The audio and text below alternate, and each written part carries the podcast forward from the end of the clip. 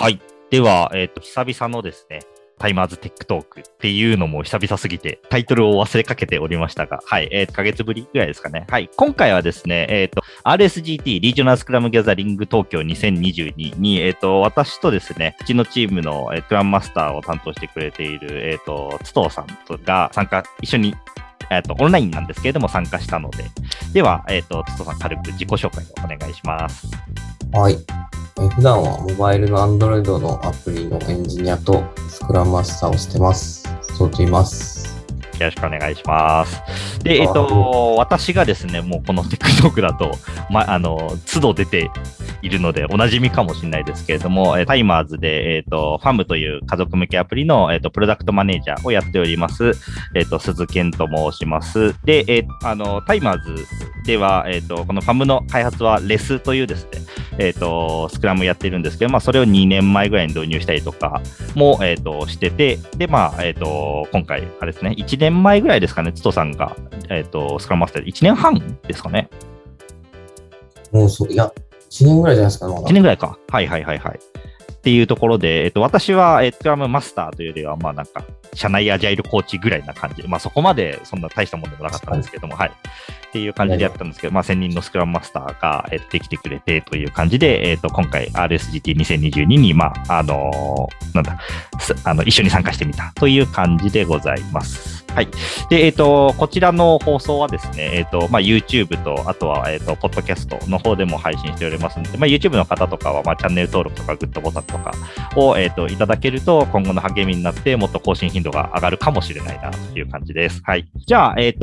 本題の RSGTの方に行きましょうか。はい、今回は、1月の2日から7日までの、3日間でしたね。いかがでしたか？初参加でしたっけ？そうですね。いや、めちゃくちゃ勉強になったし、面白かったですね、全部。あとは、Discord とかの使い方がなんか、はいはい。いろんなカンファレンスの中でも超ハイテクだなと。運営がすごく必要だなと。あれですか、例えば受付のところとかですか？そう。これ、まずびっくりして。フル活用してるなと思って。そう。すごい、あれすごいですよね。確かに去年もね、去年と今年が確かオンライン開催だったんですけれども、あのシステム去年からあったんですげえなと思いましたし、あとはあれか、自動翻訳の。あ、そう。すごいっすよね。フル活用で。そう、チャンネルのね、管理とか、オンラインの人へのケアも結構すごく行き届いてるし。そうなんですよね。両方やってるってすごいですよね。うん、ですね。多分今年は、まあ、去年はオンラインの人がかなり多かったんですけど、今年は多分、半々ぐらいなんですかね。わかんないですけど。参加な感じで。でもまあ、結構参加されてる方、皆さん、両方で参加できてっていうのはありがたがってましたね。あと私はもう4回目ぐらいの、今回で参加になるんですけれども、まあやっぱりあれですね。個人的には、まあ、多分いろんなカンファレンスはもちろんあると思うんですけれども、スクラムに関して、まあ、知識を得たりとか、なんだ、相談したりっていうところだと、もう結構日本最大級なぐらい、なんだ、その知識と、あとはまあ、そんな盛り上がり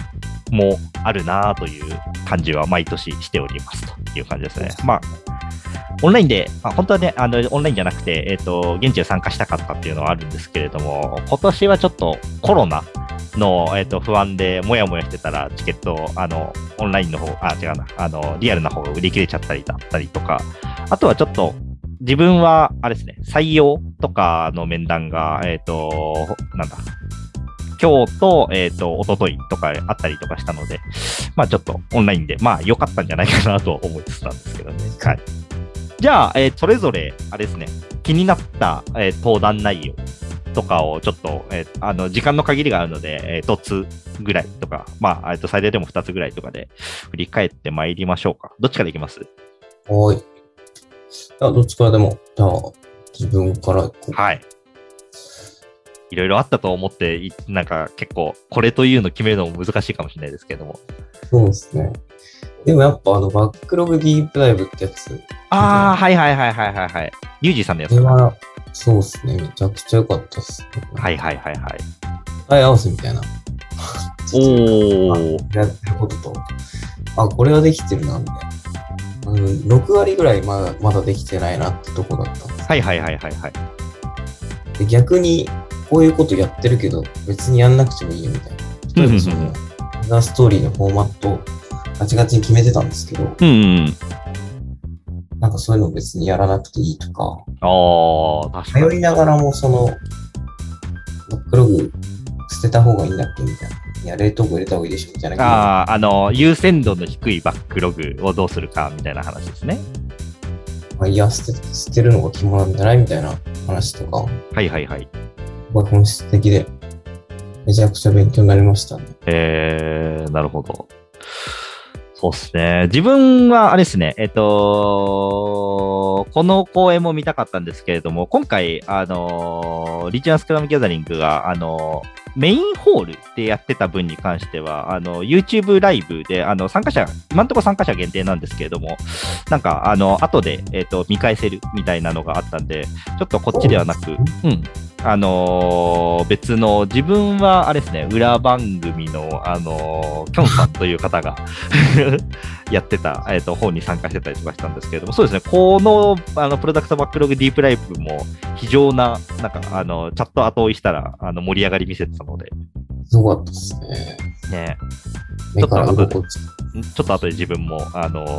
土日月とかで見返してみようかなと思っております。はい、ありがとうございます。じゃあ、自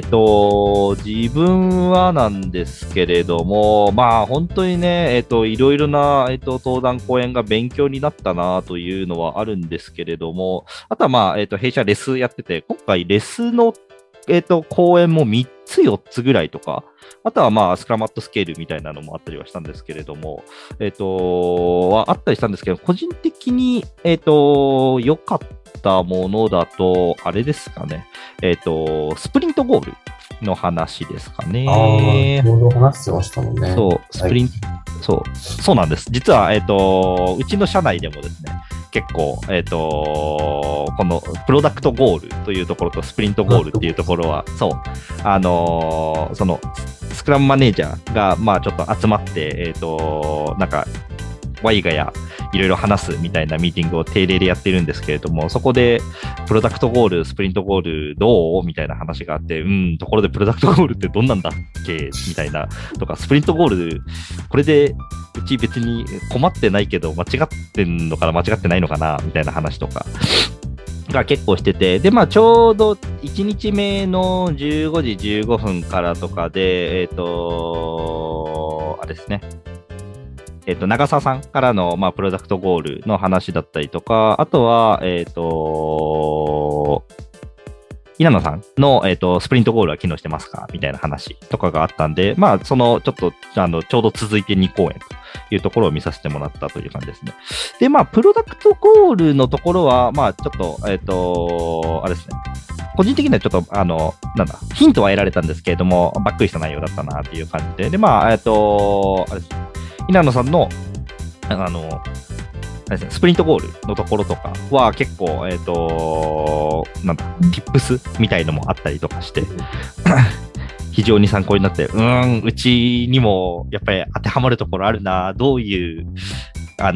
風にしていくと今後いいのかな、みたいな話とかはちょっと思わされましたね。あともう一つエピソードとしては、あれです。うちも、こういうスプリントゴールになっちゃってるなっていうのを、Discord の方に投稿したら、いや、なんだ、まずスプリントゴールを作ろうとしてるところだけでも、立派ですよ、みたいな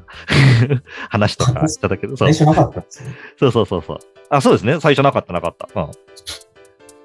ので、まあ、その辺のね、温かさもいただけたりと、まあ、何もしてないよりはね、少しは良いし、なんだ結局ステークホルダーに対して、まあ、向き合おうとしてるんじゃないかみたいなところは、結構力になったなという感じはしましたね。はい。じゃあ、最後というところで、今回 RSGT2020 に参加して、明日からって言っても、今これ収録してるのが1月7日なので、土日祝があるので、来週から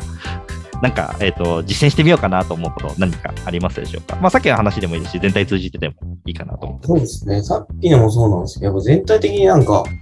答え合わせ感で見てたんで、今やってることと RSGT で聞いたことを照らし合わせて、できてないことをできるようにするのと、やらなくていいことをやらないようにしたいですね。はいはいはいはい。